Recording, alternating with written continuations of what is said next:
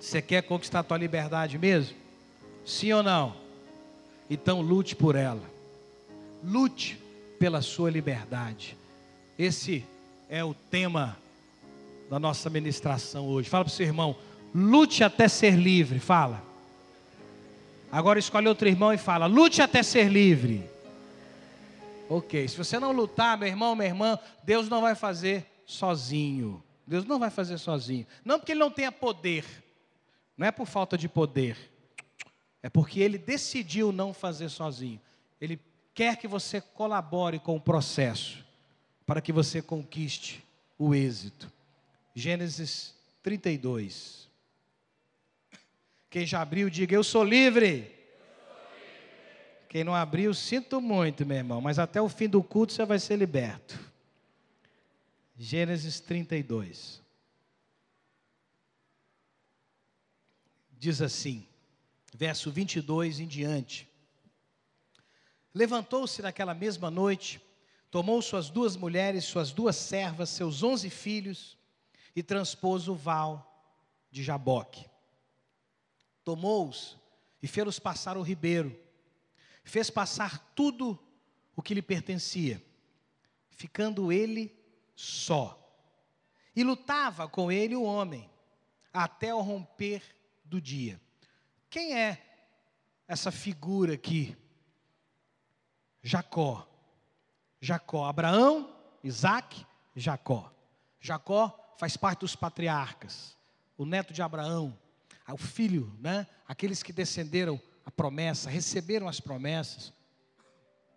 Os pais do povo hebreu, que se tornaram os israelitas, que hoje são os judeus. E aqui ele está vivendo o momento mais difícil da vida dele. Você conhece muito bem a história de Jacó. Seu irmão Isaú vendeu a primogenitura a ele, porque na Bíblia existe a bênção do primogênito, e a bênção do primogênito é que ele tem porção dobrada dos outros filhos, mas tem a responsabilidade de cuidar dos pais. E Esaú trocou essa primogenitura por um prato de lentilha, né? o que demonstra na Bíblia o que muito crente faz, infelizmente, por causa de um, de um para matar um desejo carnal, para matar uma fome, abre mão da bênção de Deus, abre mão da aliança, das promessas, fala: sangue de Jesus tem poder. Fala: eu não abro mão da minha primogenitura, da minha bênção Dá uma salva de palmas ao rei.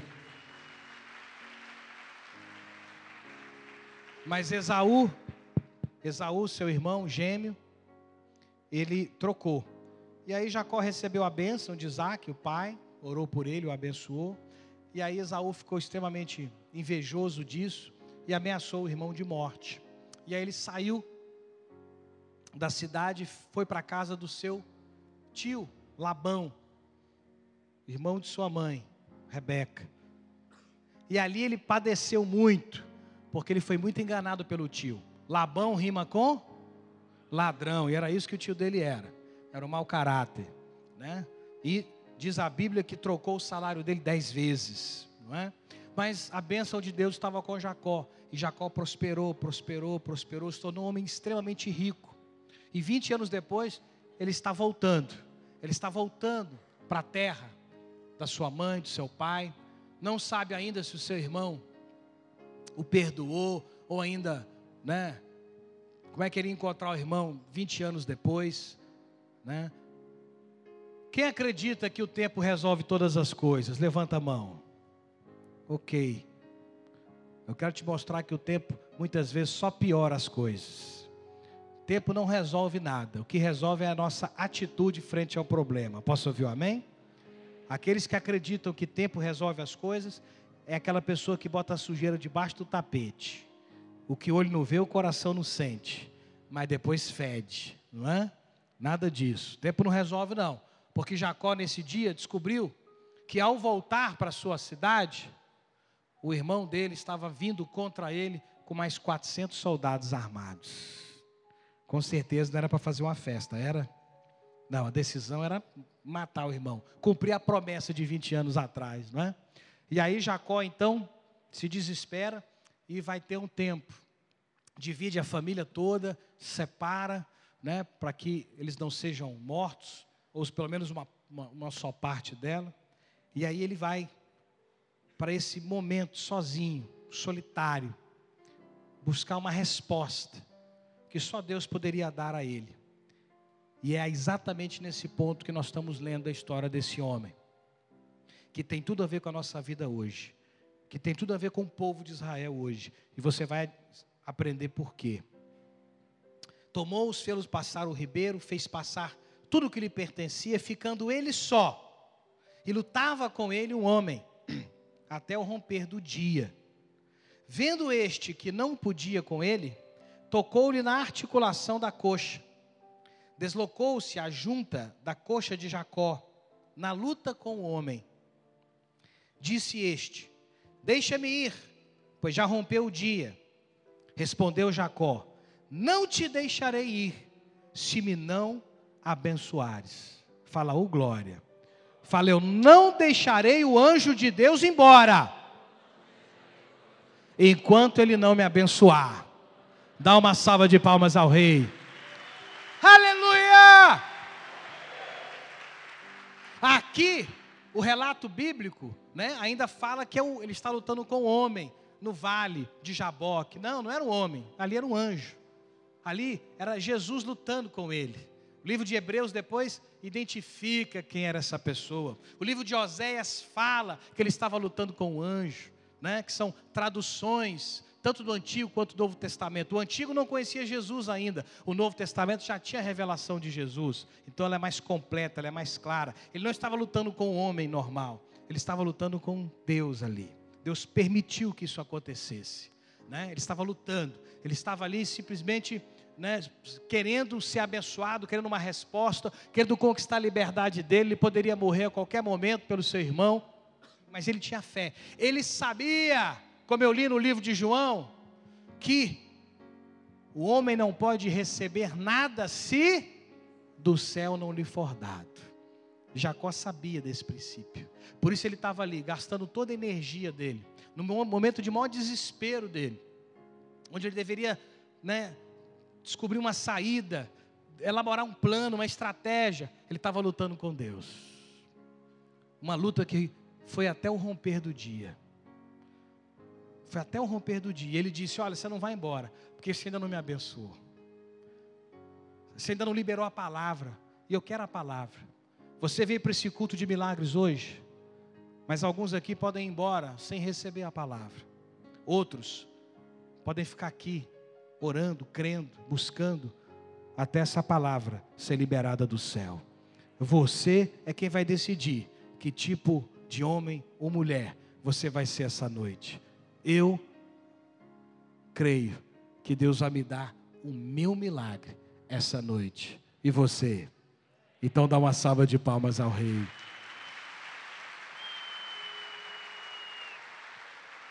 Respondeu Jacó: Não te deixarei ir, se me não abençoares. Olha a diferença de Jacó para Esaú.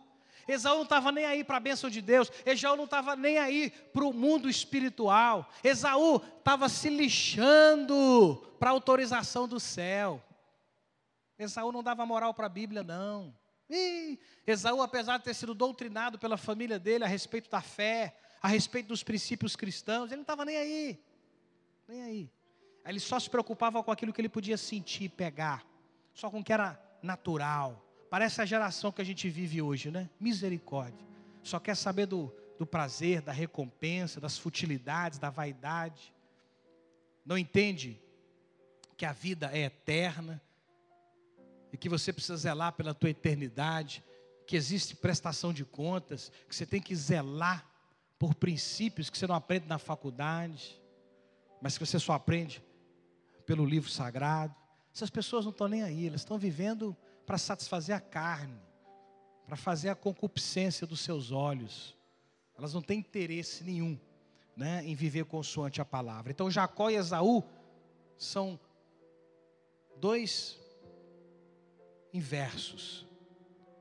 Enquanto um, por causa de uma fome, entregou o, o milagre, a promessa, e um dia destruiu a vida, e uma decisão, Esaú destruiu a vida dele, abandonou todo o projeto de Deus. E amado, não, tem, não existe coisa mais triste, não existe nada mais triste do que você vi, viver conviver, conhecer uma pessoa, ou pior ainda, ser essa pessoa que abandona todas as promessas de Deus, que destrói todo o plano de Deus para você, por causa de um sentimento, por causa de uma decisão carnal, por causa de um prazer que vai passar, e mais rápido que você pensa, ele vai acabar, e depois vai ficar chorando para recuperar o que perdeu. Só que Esaú nunca mais recuperou o que perdeu. Deus substituiu Esaú entregou a bênção para Jacó. Sabe por quê? Porque Jacó valorizava o Senhor. Jacó valorizava a palavra. Enquanto o irmão dele estava jogando pedra na igreja, Jacó estava aqui limpando o vidro. Né? Jacó estava cuidando das crianças lá embaixo, quero ouvir o amém. Jacó estava lá no estacionamento, ô galera do estacionamento! Estava lá cuidando do estacionamento, é Jacó, é Jacó porque sabe da bênção de Deus, sabe que aquilo que ele está semeando, Deus vai fazê-lo colher. Diga eu recebo. Respondeu-lhe Jacó: Não te deixarei ir, se não me abençoares. Perguntou-lhe, pois, Como te chamas? Ele respondeu: Jacó. Então disse: Já não te chamarás Jacó, e sim Israel, pois como príncipe lutaste com Deus. Olha aí, ó. Lutaste com quem? Então não era homem. Não era homem que estava lutando com Jacó. Não era homem. Era Deus. Olha, Jacó. Você está lutando é com Deus, rapaz. E eu estou mudando agora teu caráter. Eu estou mudando agora o teu nome. Chama não vai ser mais Jacó. Jacó tem várias traduções do hebraico. Uma delas é aquele que pega no, pelo calcanhar. Ou seja, aquele que engana, né? O usurpador, né? Porque como se ele tivesse enganado Esaú naquele episódio que não tem tempo de ler. Mas o fato é que Deus mudou o nome dele agora. Você lutou comigo, você foi fiel, você valorizou o meu reino, a minha palavra. Então agora você não é mais Jacó, você agora é Israel. Israel é príncipe que luta com Deus. Quantos Israéis e Israélias nós temos aqui? Então dá mais uma salva de palmas ao Senhor. Aleluia! Xota la balassuri você vai chamar Israel. Olha só, a humanidade hoje recebe influência dessa passagem, dessa passagem aqui. Uma nação se tornou Israel por causa desse homem. Pois como príncipe lutaste com Deus e com os homens e prevaleceste, tornou Jacó. Diz e rogo-te, como te chamas? Respondeu ele.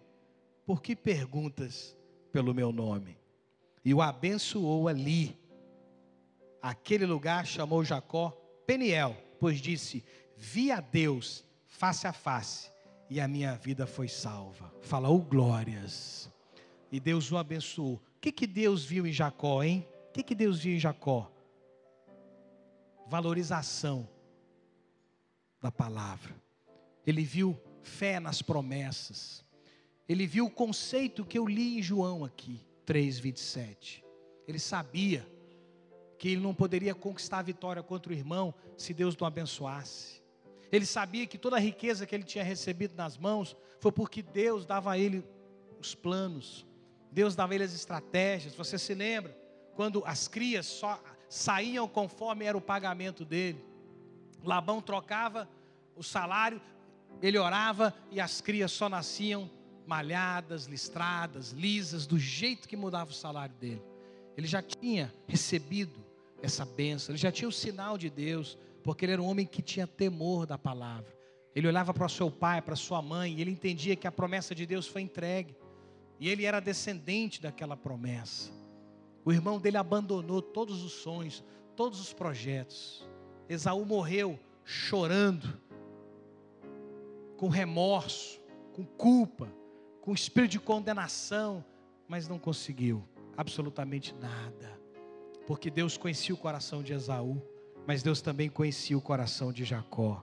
E você que entrou aqui hoje e está disposto a lutar pela tua bênção, está disposto a incomodar o céu, até o céu liberar um milagre na tua vida, eu quero te dizer: Deus ama esse comportamento, Deus ama essa atitude, porque você não faria isso se você não tivesse fé. Se você não acreditasse em Deus, você não ficaria perdendo tempo orando, sim ou não? Se eu não acreditasse em Deus, você não estaria aqui na igreja hoje. Você, no mínimo, é curioso. No mínimo, você está em dúvida. Será? Deixa eu experimentar. Deixa eu ver se isso é, é verdade mesmo. Então, você tem pelo menos uma, uma, no mínimo, você tem aqui um, um interesse de acreditar, de usufruir. Talvez você esteja aqui porque alguém te convidou e você viu milagre na vida dessa pessoa. Você está curiosa, não? Eu quero que aconteça na minha vida também. Eu preciso desse milagre para mim. Por isso que você está aqui. E por isso que eu estou pregando essa mensagem para você. Você pode ser Esaú, sair daqui dando risada da gente, ou você pode ser Jacó, sair daqui se tornando como um de nós.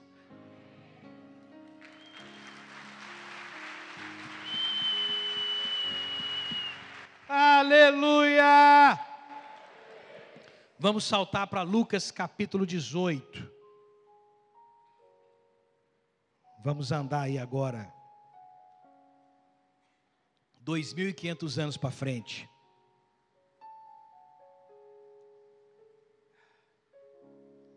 Lucas 18.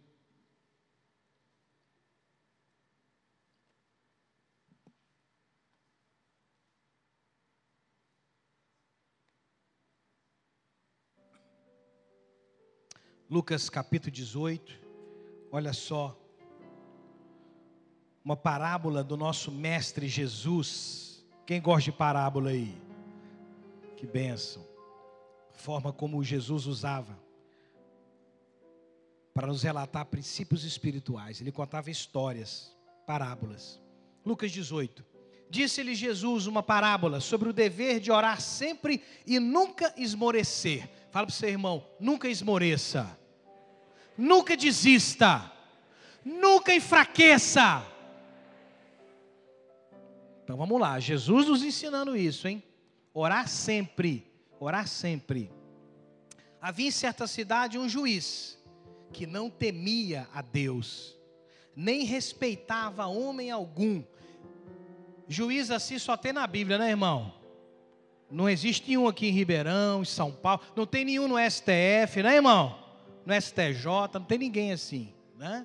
Ok, tá certo, só tem na Bíblia. Então tinha um juiz assim, que não temia Deus, não. Havia também naquela mesma cidade uma viúva que vinha ter com ele, dizendo: Julga minha causa contra o meu adversário. Ele por algum tempo não a quis atender, mas depois disse consigo: Bem que eu não temo a Deus, nem respeito a homem algum Todavia, como esta viúva me importuna, julgarei a sua causa, para não suceder que por fim venha me molestar.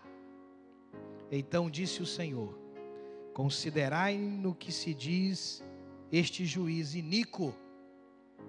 Não fará Deus justiça aos seus escolhidos, que a Ele clamam dia e noite, embora pareça demorado em defendê-los?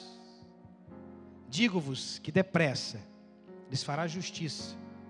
Contudo, quando vier o filho do homem, achará porventura fé na terra? Fala, oh glórias. Fala, achará fé em mim. Dá uma salva de palmas ao rei. Olha só o paradoxo. Olha como é que Deus gosta de trabalhar com isso. Se um juiz iníquo, do tanto que ele foi importunado, o cara não temia Deus, não valorizava as pessoas, mas por causa da importunação, onde Jesus quer demonstrar que na verdade é a perseverança e a fé dessa mulher, ela conquistou um, um homem ruim. Um homem ruim deu àquela mulher o que ela pedia por causa da perseverança dela. Agora, imagina Deus, que é um justo juiz, o ser perfeito, em amor, em justiça, em juízo, em poder, um Deus perfeito.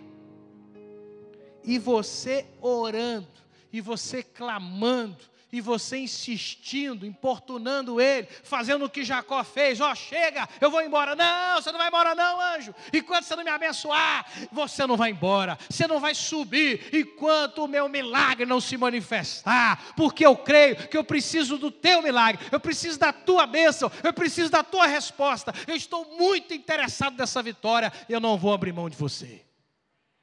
Tem crente aí?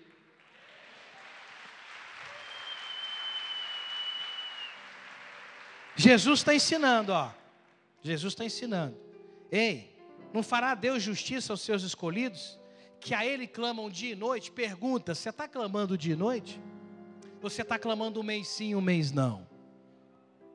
Deus está falando.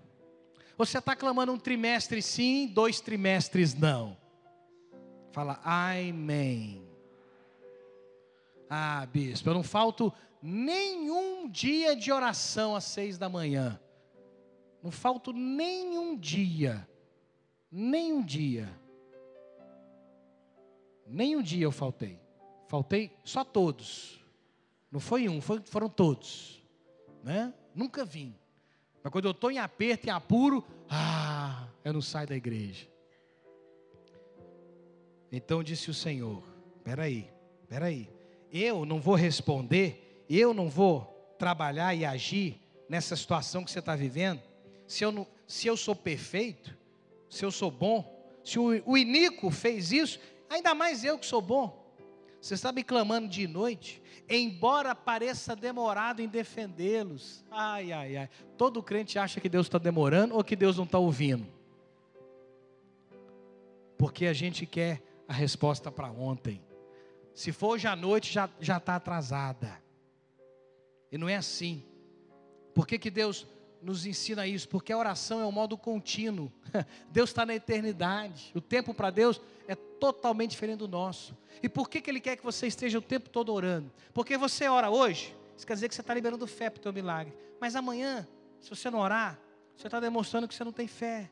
Que você já desistiu daquele sonho, que aquilo não é tão mais importante para você, que aquilo já não está mais na lista das suas prioridades. Então você tem que estar em ato contínuo. A oração, o clamor, a súplica tem que ser contínua. Levantou de manhã, acordou, você vai orar, você vai falar com Deus. Mas não, hoje em dia você nem levanta, já está no WhatsApp. Você nem levanta, ao invés de você ler o versículo da Bíblia, você já está vendo notícia ruim. Já está lendo fake news. Fala, está amarrado em nome de Jesus. E você quer ter fé? Você vai ter fezes. Fé não, irmão. Você só está se alimentando disso. Vai ler a palavra, vai orar, vai andar no teu quarto, vai sair de casa, vai ouvir no CD de louvor, de adoração, vai lá no carro, glorificando a Deus indo para o trabalho. Tem situações, tem momentos, eu não posso ficar alienado, eu tenho que ouvir notícia. Eu tenho que ouvir, notícia, mesmo sabendo que a notícia muitas vezes é mentirosa, que a notícia está travestida do interesse do veículo, do jornalista, tudo isso eu sei. Mas eu tenho que ouvir. Mas tem momento que eu faço calar meu rádio. Faço calar meu rádio. E vou ouvir aquilo que o Espírito está dizendo para mim. Amém? Tem momentos eu, vou, eu, eu, eu deixo a minha filha e pego ela todo dia. E nesse momento que eu estou indo para lá para o colégio e voltando do colégio, é bem no momento em que está ardendo as notícias. Mas agora a pessoa mais importante é minha filha. Então tem que dar atenção para ela. Nos 15 minutos de deslocamento, eu desligo o rádio e vou conversando com a minha filha. E vou tendo aqueles momentos que vão ficar marcados para o resto da vida. Meu, principalmente, e dela. Atenção, cuidado. Quando ela vê eu desligando o radinho, ela olha para mim e dá um sorriso. Já disse tudo. Ela está dizendo, pai, obrigado pelo Senhor me valorizar mais do que a notícia. Pode dar uma salva de palmas ao rei.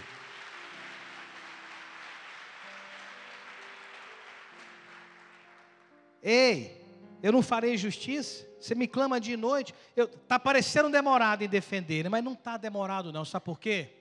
Ei, psiu, presta atenção e anota. Se puder tatuar no teu braço, tatua essas semanas que eu vou te falar agora. Sabe por que, que demora? Porque a resolução, o milagre, a saída, a resposta, não é o maior milagre que Deus está te dando.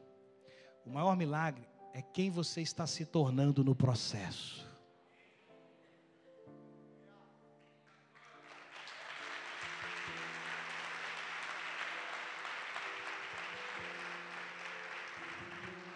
Quem você se tornou naquele processo de clamar, de orar, de crer que era amanhã e não foi, crer que era nesse mês e não aconteceu, crer que era nesse ano e não foi, crer que é daqui a 10 anos e não foi. Fala, está amarrado, irmão. 10 anos também não, bispo, não exagera. Mas do processo você está se tornando um marido melhor, uma esposa melhor, um homem, um pai, uma mãe, é, um estudante, um, um, um seja o que for, um empresário, um profissional, você está se tornando alguém muito especial, que você não se tornaria se aquela pressão não formasse os seus músculos, se aquela pressão não formasse o seu caráter, se aquela pressão não te desse hoje liberdade.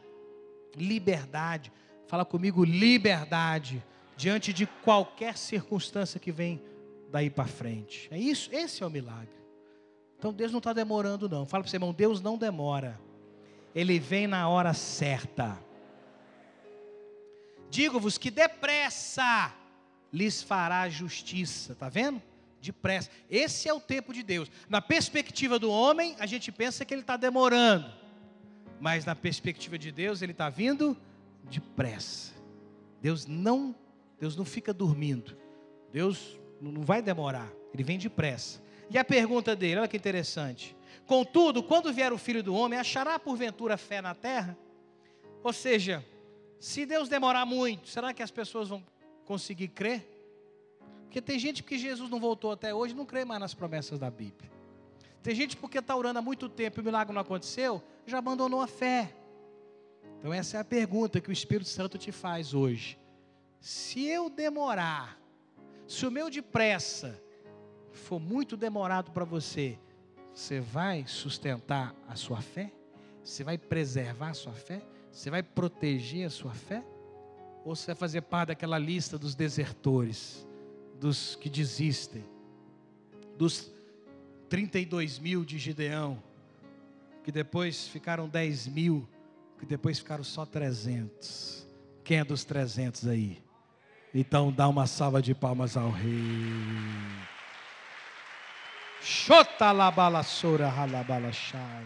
Vamos terminar Mateus capítulo 7 e nós vamos encerrar esse culto abençoado. Você vai lutar com o teu anjo hoje, irmão. E ele não vai sair daqui enquanto não te abençoar. Mateus capítulo 7. Olha aí o verso 7 até o 11. Mateus 7,7. Pedi e dar-se-vos-á. Buscai e achareis. Batei e abre-se-vos-á. Pergunta: Deus vai dar para quem? Deus vai dar para quem? Fala comigo, pede. Deus vai permitir que você, que quem ache, quem busca. Deus vai abrir para quem? bater. Então, meu irmão, se você não pedir, Deus não vai te dar. Ai, mas eu tenho necessidade, Deus sabe. Deus não te dá o que você precisa. Deus dá aquilo que você tem fé e pede para Ele. Pode dar outra salva. Pode dar outra salva. Se Deus te desse o que você precisa, presta atenção. Outra coisa para você tatuar. Se Deus te desse o que você precisa, então duas e somente duas alternativas. Não haveria nenhuma necessidade na terra, ou Deus não existe. Tem necessidade na terra? Deus existe? Então, Deus não age pela necessidade. Tem gente com necessidade maior do que você, mas a tua fé é grande. E porque é grande, você está na fila no número um. E o anjo vai ter que atender o teu clamor hoje.